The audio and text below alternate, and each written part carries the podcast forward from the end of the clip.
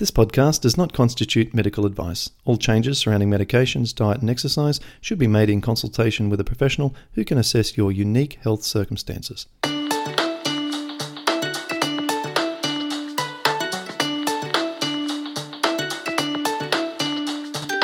Welcome to the Paddison Program, where you'll learn how to improve your health from the inside out.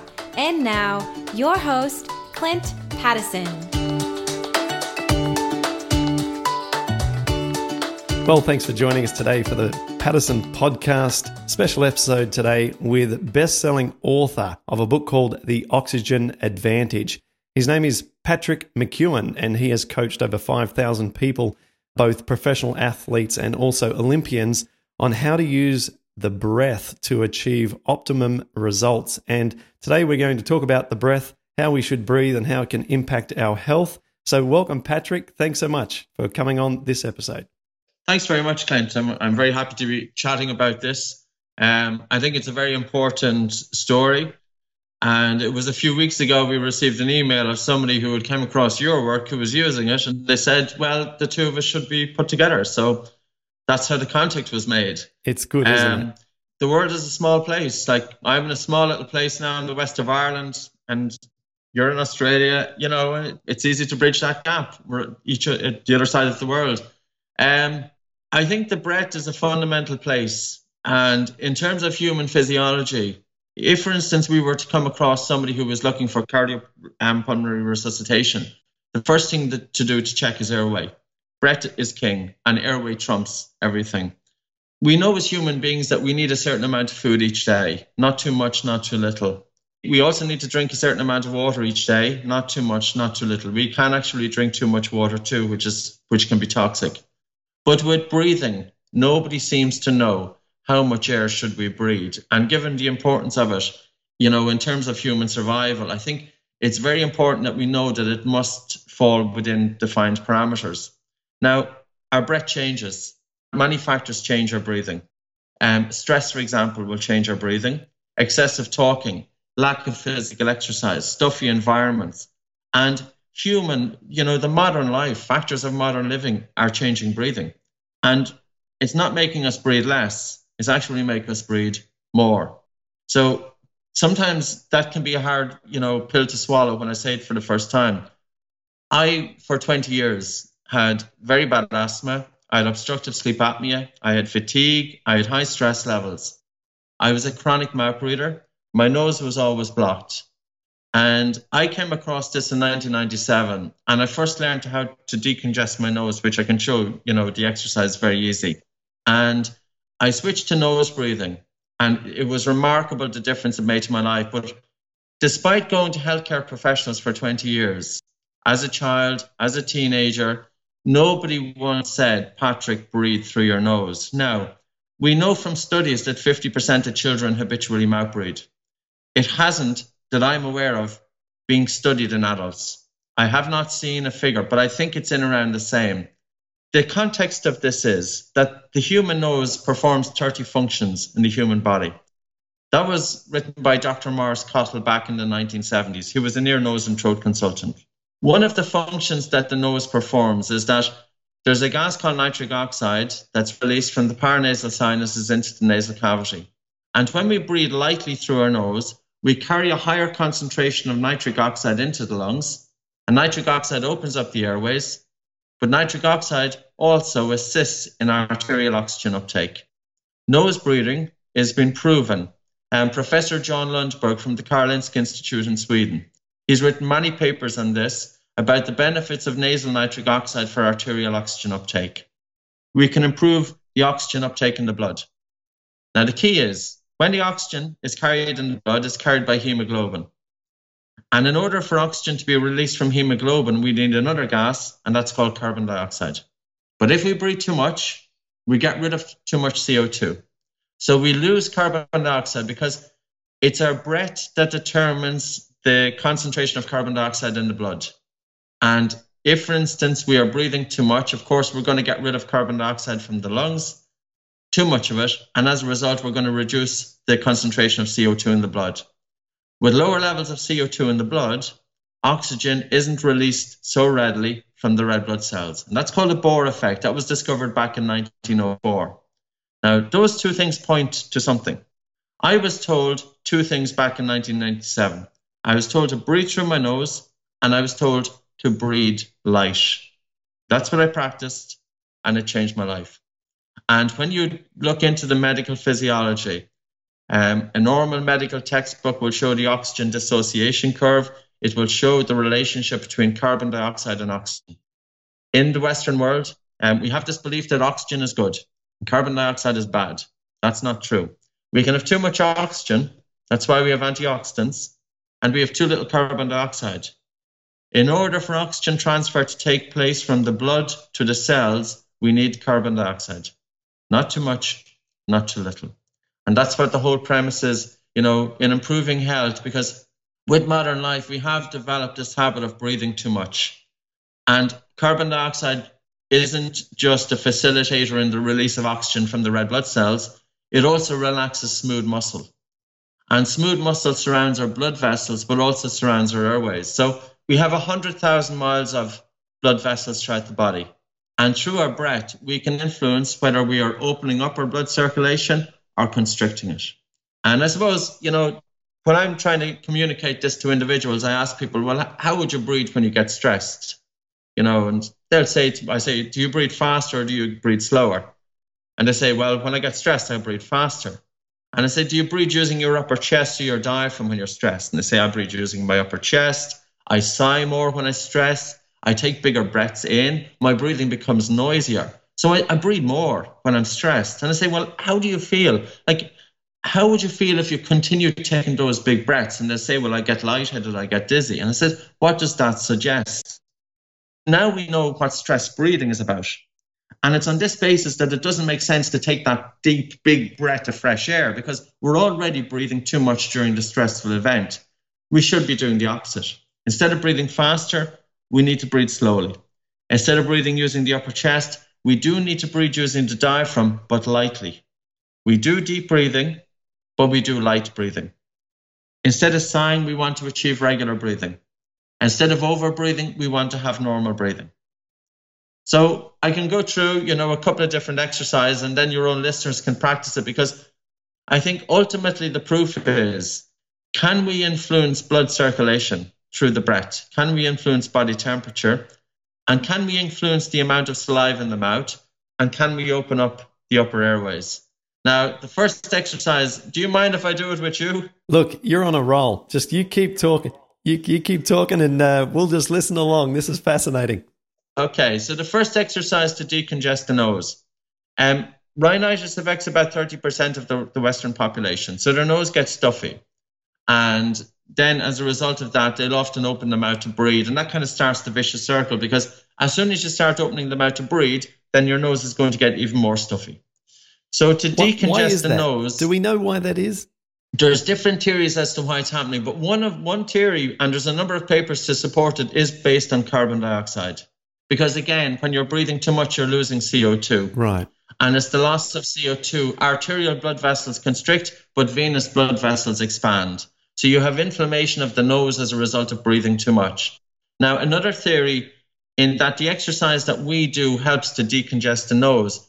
It may be because we're able to activate the sympathetic or the stress response of the body. So we're giving the body a little bit of a nudge. And by doing that, by just by changing the environment, we can open up the nose. Okay. So I'll explain it anyway. It's very simple. Now, for your individual, say with high blood pressure, with any kind of heart complaints or any serious medical complaints, I'd say go pretty easy with it.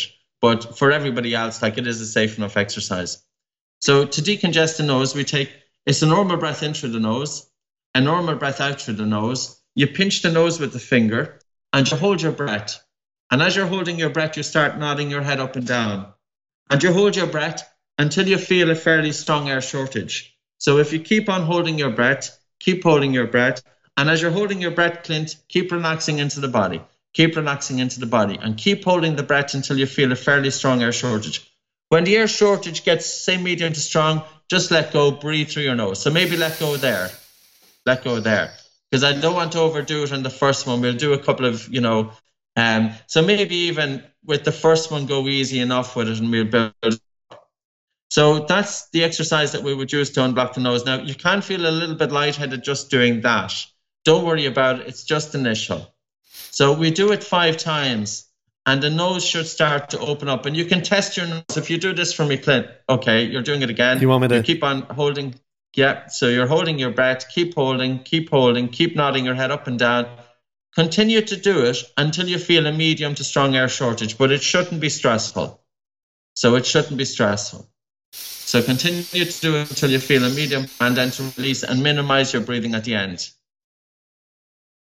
Now, if people say have arthritic issues, maybe they'd be better off just gently swaying their entire body as opposed to their neck, depending on the individual. Um, you could actually do it just walking around. The exercises that we do is we have a combination of addressing dysfunctional breathing pattern and also breath hold exercises. So we'll do this a couple of more times. I'll just give you a little time to recover. But touch, small breath in, small breath out, pinch your nose, nod your head, and keep holding your breath. And hold your breath. And as you're holding your breath, keep relaxing into the body. Hold your breath until you feel a distinct, strong, distinct urge to breathe. And then let go. Breathe through your nose and minimize your breathing. And let's minimize your breathing then. So we still need to do it about two more times. Now, that exercise is different than our other exercises. So you won't feel, generally, you won't feel warmer during that exercise. Some people do, but generally they won't. They could actually feel colder. So you have to keep on holding the breath, keep holding the breath, keep holding the breath, keep holding the breath, keep holding the breath, keep holding the breath. And when it gets pretty difficult, you let go, you breathe through your nose and then we'll just do it once more. Now, if you had nasal, slight nasal obstruction, which generally most people will have, one nostril is a little bit more blocked than the other. If it's reversible, it will open up. Hey, whilst I do my next uh, exercise, can you just comment on whether or not it's normal to have one nostril work while the other one takes a rest, or is that something that Mum told yes. me that was not true? While I do it again, no, it's absolutely true. Um, in in a good nose, which works pretty well, they'll switch every ninety minutes or so. And one of the theories is that the side of the nostril, whatever hemisphere of the brain is working, um, is influenced by whichever nostril is, is open and closed. Is that right? And yogi, this has been put to the test as well because yogi will do alternate nasal breathing. So they switch in order to activate different hemispheres of the brain. So, say for a right handed person, if, for instance, your nose is very much blocked and you're breathing through the right nostril, it means that you're activating the left hemisphere. You'll tend to be more excited. So, in order then to calm the individual, you want to block the right nostril, to breathe through the left, to activate the right hemisphere of the brain to calm the individual down.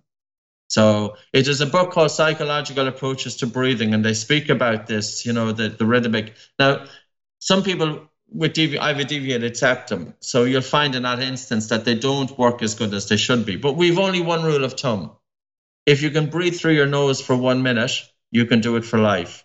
So if somebody comes into me with nasal congestion, I have them do that exercise. And if they can breathe through their nose for one minute, they can do it for life. Now, they may feel that they're not getting enough air initially. But the exercises are designed then to slow down breathing to reset the respiratory center in the brain so that their breathing is light so that they can maintain nasal breathing. Okay, well, this is fascinating to me so far. This is really, really interesting stuff. I tell you, when I was developing uh, a lot of my digestive issues before I actually got rheumatoid arthritis, I used to find that eating ice cream or eating wheat foods would instantly cause my nose to block. So there was something going on at that uh, pre-rheumatoid phase where my where within minutes my nasal passage would block. Now I never knew yes. how to shift that situation, and every now and then, uh, whether it be pollen or maybe there are still some food sensitivities that I have, but sometimes that does happen and I can't explain it. And so now I'm going to use that technique to try and clear it because I think we all know intuitively that nasal breathing is the optimum method and that that's how we should be breathing. And everything you've just explained yes. is all of the stuff that we don't know, but, uh, you know, is fascinating to people who just kind of don't think about it too much. You know what I mean? The human nose yeah. doesn't get the attention it deserves and it's crying out for attention. Um, I spoke about nitric oxide earlier on. You know, if you look at somebody's breathing, if they're breathing using their mouth, they breathe using their upper chest. Once you start breathing through the nose, you start activating the diaphragm. So you start taking the air from the upper down into the lower. But also, once you start breathing through the nose, nitric oxide takes the blood from the lower lobes of the lungs to the upper. So breathing through the nose brings the air from the upper part of the lungs to the lower, and nitric oxide brings the blood from the lower parts because the concentration of blood in the lungs is mostly in the lower part because of gravity, because we stand up. So nitric oxide redistributes the blood through the lungs, and nasal breathing redistributes the air. So it's called ventilation perfusion. And we want ventilation perfusion because we need a good gas exchange taking place. There's no point in having the greatest concentration of blood in the lower lobes and the greatest concentration of airflow in the upper because there's a mismatch there. And it's probably in that reason that it's been shown to improve arterial oxygen uptake. However, they do know with tuberculosis that it's very important that, for instance, in reducing chest infections, and I'm sure then I can take it one step further, not just people who have TB who are prone to chest infections, that that ventilation perfusion is very important for keeping chest infections to a minimum. The nose sterilizes the incoming air and the mouth doesn't. Now, yes, I want to talk about how can you breathe to change your blood circulation. And I think this is very important in order to get more oxygen delivery to the cells. And it's very simple. Earlier on, I talked about how do we breathe when we get stressed. We said we breathe faster. Well, I said, okay, well, then we need to slow down the breath. So I'm going to have you now as the, the guinea pig. So one hand on chest, one hand just above your navel. So you're sitting up straight, one hand on chest, one hand on your navel. And all I would like you to do is just to tune into your breath. So probably the easiest place to feel the breath is just coming in and out of the nose. So you may feel the slightly colder air coming into the nose, and you may feel the slightly warmer air leaving your nose. So you may feel the slightly colder. See, there's your breath in there, and there's your breath out. There's your breath in, and there's your breath out. So you're just gently feeling the airflow coming in and out of your nose. And don't worry if you don't get it quite right, because you know it, take, it can take a little while to master. But I'll give you the basics. What I want you to do now is just to gently slow down the speed of air as it enters and leaves your nostrils. So as you're feeling the air coming into your nose, I want you to slow down the speed of the air as it enters and leaves your nostrils. I want you to slow down your breath, not to hold your breath, not to freeze your breathing, not to deliberately interfere with your breathing muscles, just to gently soften and slow down the breath. But I need you to slow down your breathing to the point that you feel that you're not getting enough air.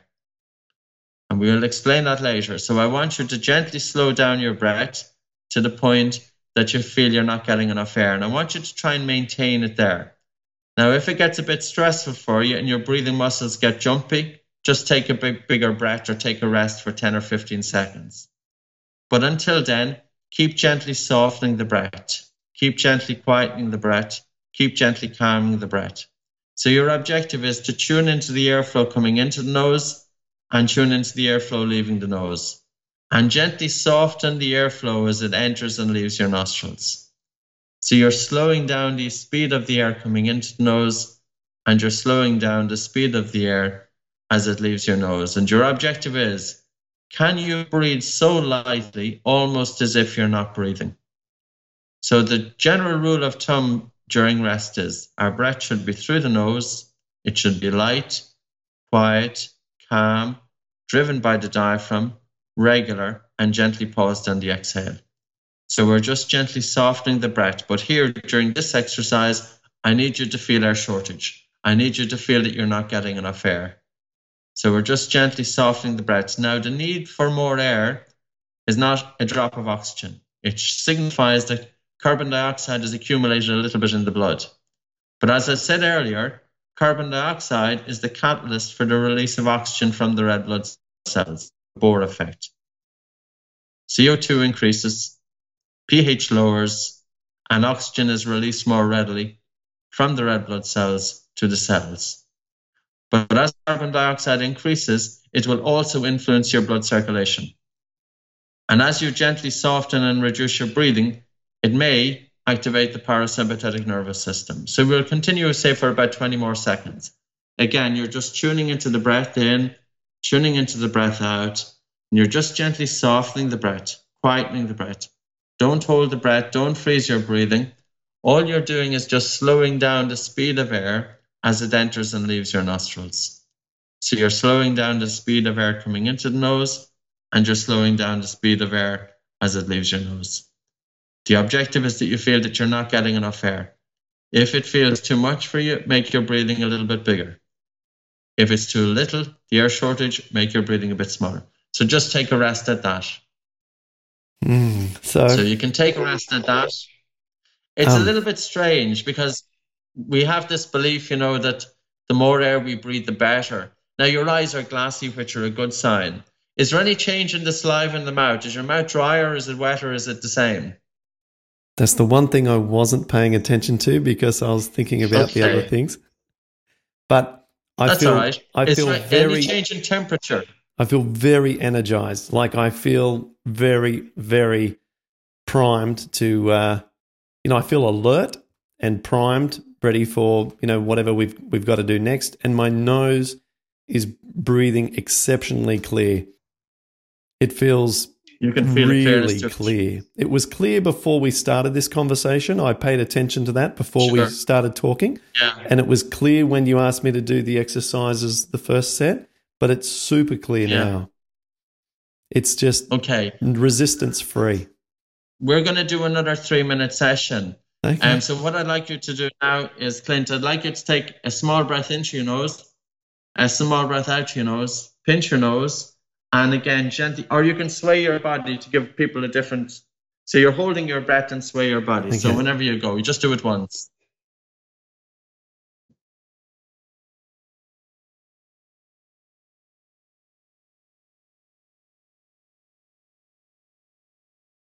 So you keep holding your breath until you feel a medium to strong air shortage.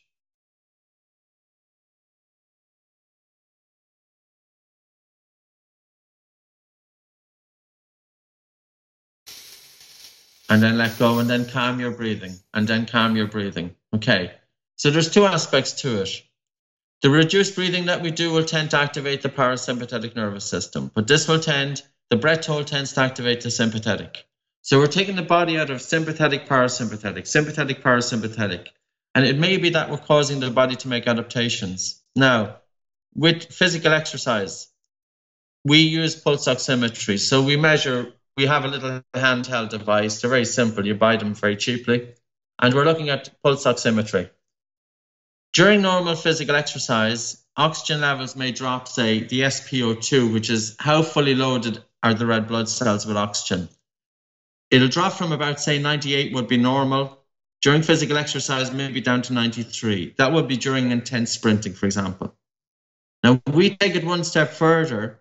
By incorporating breath holds during exercise, we take oxygen from 98 down to about 85 to 80. So we completely disturb the amount of oxygen.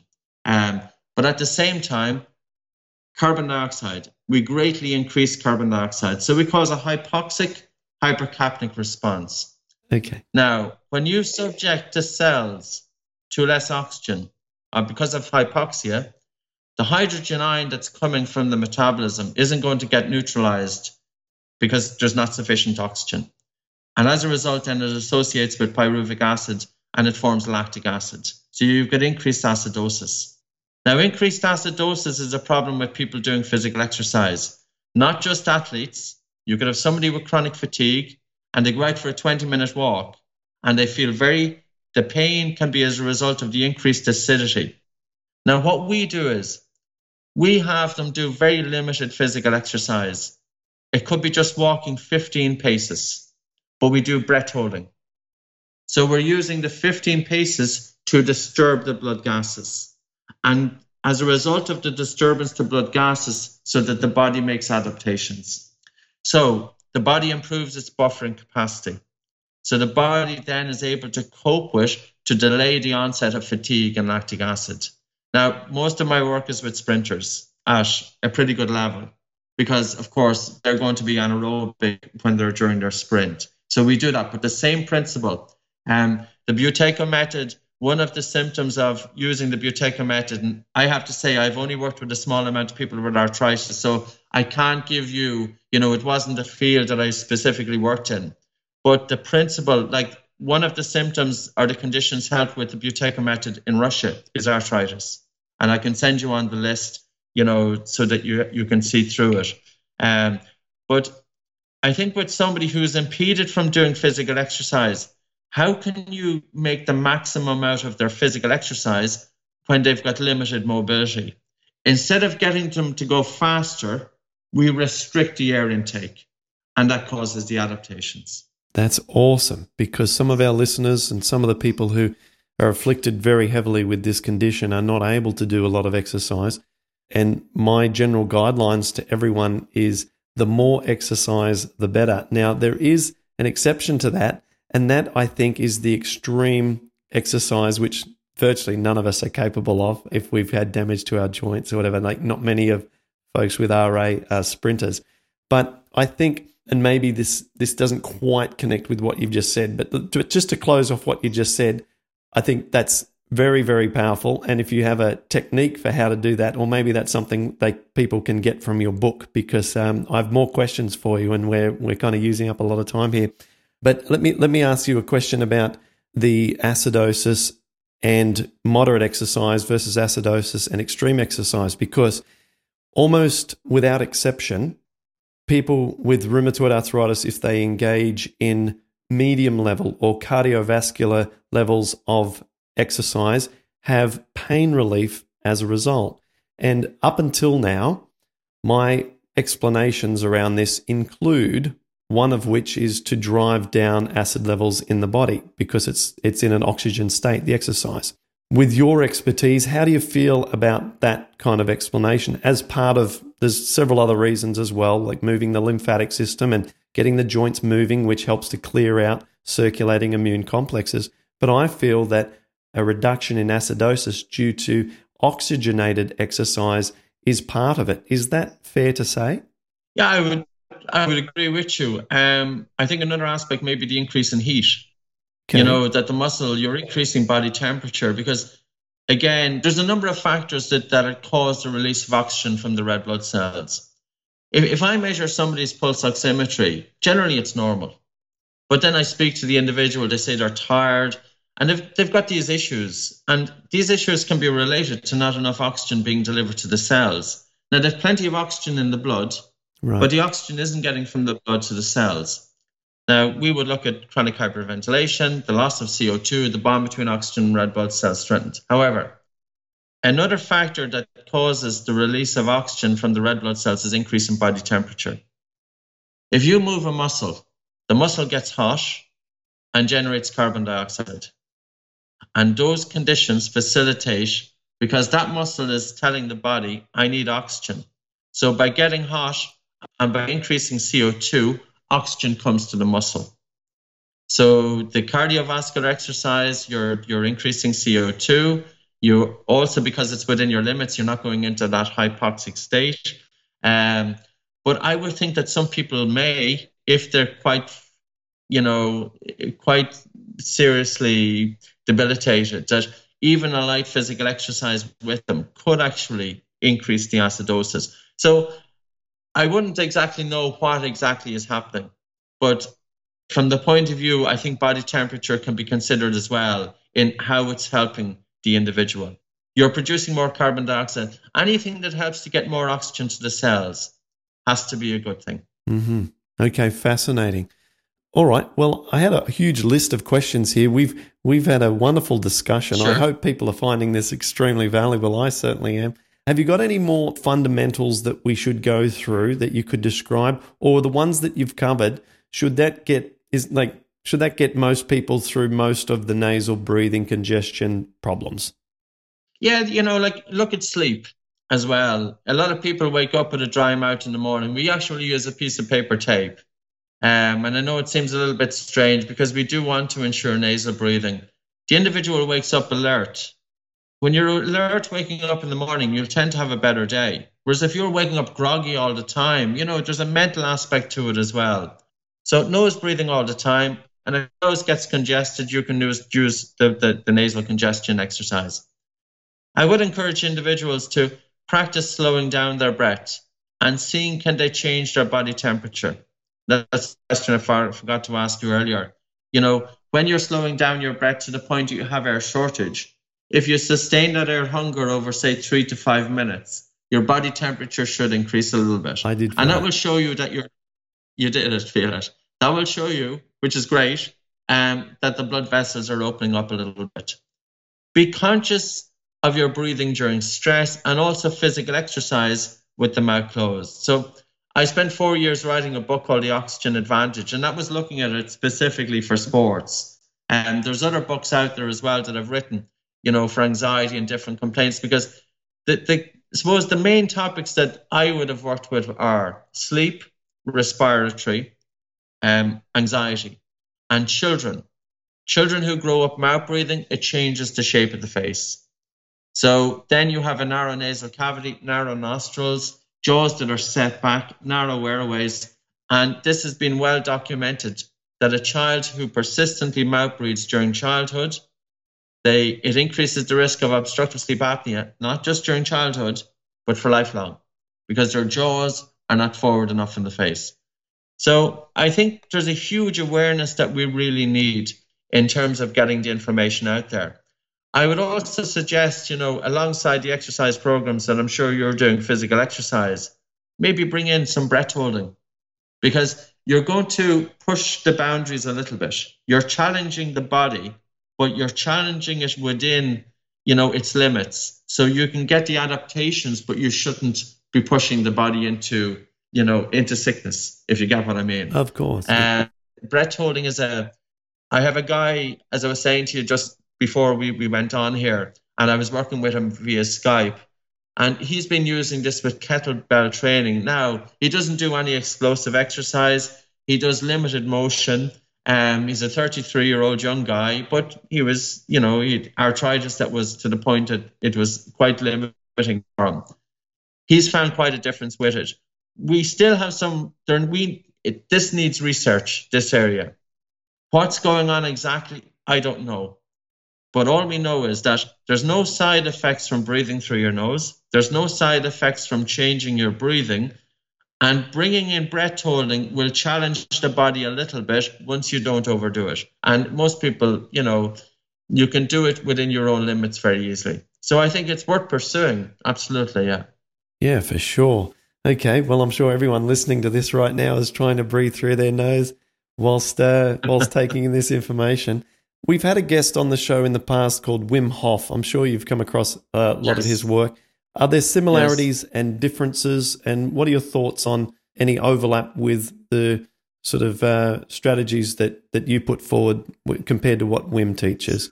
You know, there, there are similarities in, in terms of the, the breath aspect of it. Um, Wim, he does 25 big breaths in and out through the mouth. We wouldn't necessarily agree with mouth breathing, but I don't agree with the big breathing um, because it doesn't bring any more oxygen to the blood, but it will lower CO2. Now, the breath holding that he does, I absolutely agree with that. That's what we do ourselves.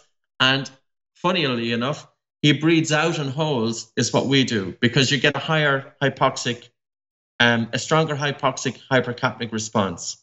So there's more similarities than there is differences. And the main difference is the 25 big breaths. We just don't do the 25 big breaths.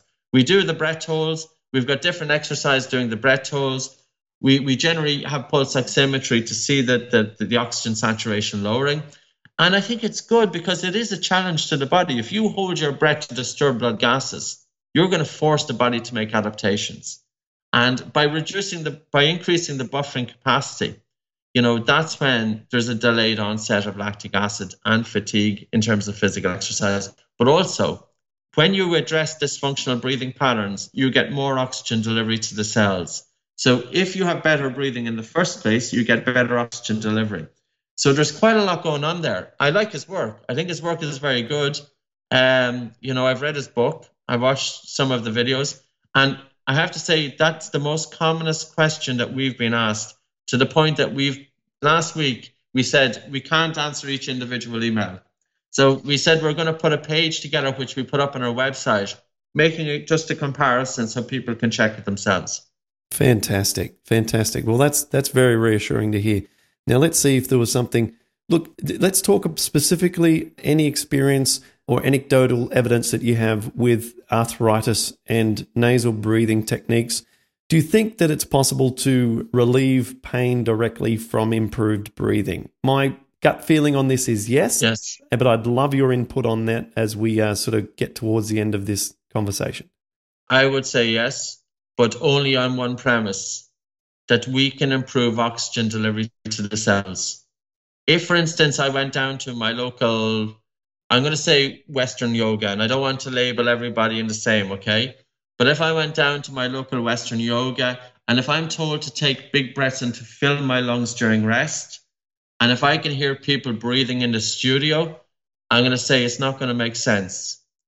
Western civilization is breathing too much. We are eating too much. We are breathing too much. If we are eating too much, it doesn't make sense to, to tell somebody to eat even more. And with breathing too much, it doesn't make sense. We should be telling them to breathe less.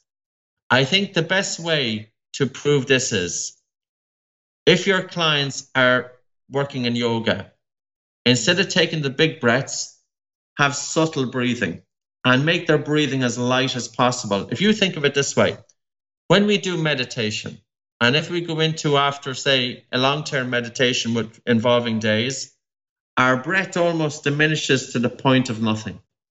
And what we do is bypass relaxation, bypass the meditation, just deliberately slow down the breath to nothing. And on that basis, we can get the adaptations. So breathing is great, but be careful how you breathe. Fantastic. One of the instructions in the Bikram yoga class that I've been to several hundred times, this very strict yes. teachers, the very strict teachers uh, say that you, we shouldn't be hearing anyone breathing during the periods of uh, savasana on the floor. Yes. And then meditation, two thumbs up, just to use the technique of breathing that you've just described. Beneficial, correct? Yes. Um, I'll be happy to send you on an MP3 file if you want to share it with your your, your oh, listeners. That, would be great. Um, it's it's involving relaxation, but it's incorporating the instruction with the relaxation. So you can do the two together. You know, I think meditation is brilliant. Our minds are so busy. Information technology, internet has even made the minds even busier. And stress is a component in any sickness. You know, I th- I'm not saying that stress is absolutely their component, but it can be a component. I think it's very important that when we practice breath, that it helps to restore homeostasis. It helps to activate the parasympathetic nervous system so that the body can help itself. Um, so I'll send it on to you as well. That's fantastic. Well, we've covered some really great stuff. We talked about nitrogen oxide via the nose, creating more oxygen into our cells. Yes. We talked about a couple of techniques that are very powerful for clearing up our nose so that we can have better nasal breathing. And if we can do it for a minute, we should be able to do it for a lifetime. And it's a habitual thing. Yes. And uh, we went over the importance of getting our children to make sure they breathe through their nose because uh, we can get some slight changes to facial structure and everything if we breathe through the mouth. You're a supporter yes. of yoga as long as we uh, we're silent and with our breathing and uh, and nice and controlled breaths. Yeah, we can practice some breath holding uh, carefully, and we'll get some directions from you from your website in a moment on where we can get the guidelines for that. I'm very pleased to hear that for the most part, there's a lot of overlaps with the Wim Hof method because a lot of our listeners yes. have uh, have enjoyed doing uh, his techniques, and um, I was really uh, really interested in about the uh, the exercise part of things as well, where there's an acidosis thing at play. It's complicated, but uh, but there's there's going to be some benefits with regards to uh, the heat in the joints. sorry, the heat in the body's parts that are being moved. That's going to add to oxygenation. So all of this has been very, very good. Is there anything that we've missed that you feel is some parting words that we should definitely uh, include before we wrap this up? I think it's good for people to to observe their breath and observe how do they breathe. You know, the rule of thumb that I use is if you were to look down at your chest and tummy, it should be quite difficult to pick up on your breathing. Whereas, if for instance you can see you're breathing easy, or there's no natural pauses, or the amplitude is quite large, you know, we also have a measurement called a control pause. We have a measurement called a control pause that gives people some feedback. There's a lot of free videos we have up on YouTube that people can start watching it. And um, for sleep, some of the exercises are up there. You know, there's a lot of stuff up there that's out there that people can be helping themselves. And I would say, absolutely, you know, I think the breath is, is very important in many ways for the mind and for the body. Fantastic. Well, Patrick, how do people find out more from you? Is the best thing to to go uh, to your website, or is there a better place to go? Yeah, we have a lot of information on our website. Buteykoclinic.com is the website. That's B U T E Y K O clinic.com. And for sports, in terms of delaying acidosis in athletes, um, etc., or exercise induced asthma, oxygenadvantage.com. And do you do Skype consultations? Because I would encourage anyone listening to this recording, if you have trouble breathing through your nose, then everything is harder when you're not got that fundamental in place. So, is that yes. something that you do? Uh, my travel commitments can be quite high, so I don't always do them. I can do them every now and again, but we do them from our office all the time. So uh, sometimes I'm here, but sometimes I'm not. For months, I can be traveling and I visit Australia, for example. I was just there in November. Um, so I'm there again next or this coming November as well. So so yeah, so from country to country. In between that, sometimes I try and fit Skypes in if I can. Yeah, fantastic. All right. Well, people can do that from your website. I'll put both the links of those two different websites on the show notes of this episode. Uh, go check out Patrick's uh, YouTube channel. What's that called? Buteyko Clinic. Okay, fantastic. Well, thank you very much, Patrick. This has been uh, very Thanks educational and very hands-on as well. This is the first time I've had to be involved with these exercises on a on an episode. so that's been a lot of fun. I'm very grateful and uh, thank you for all the work that you're doing. No problem. Thank you very much, Clint. It's great.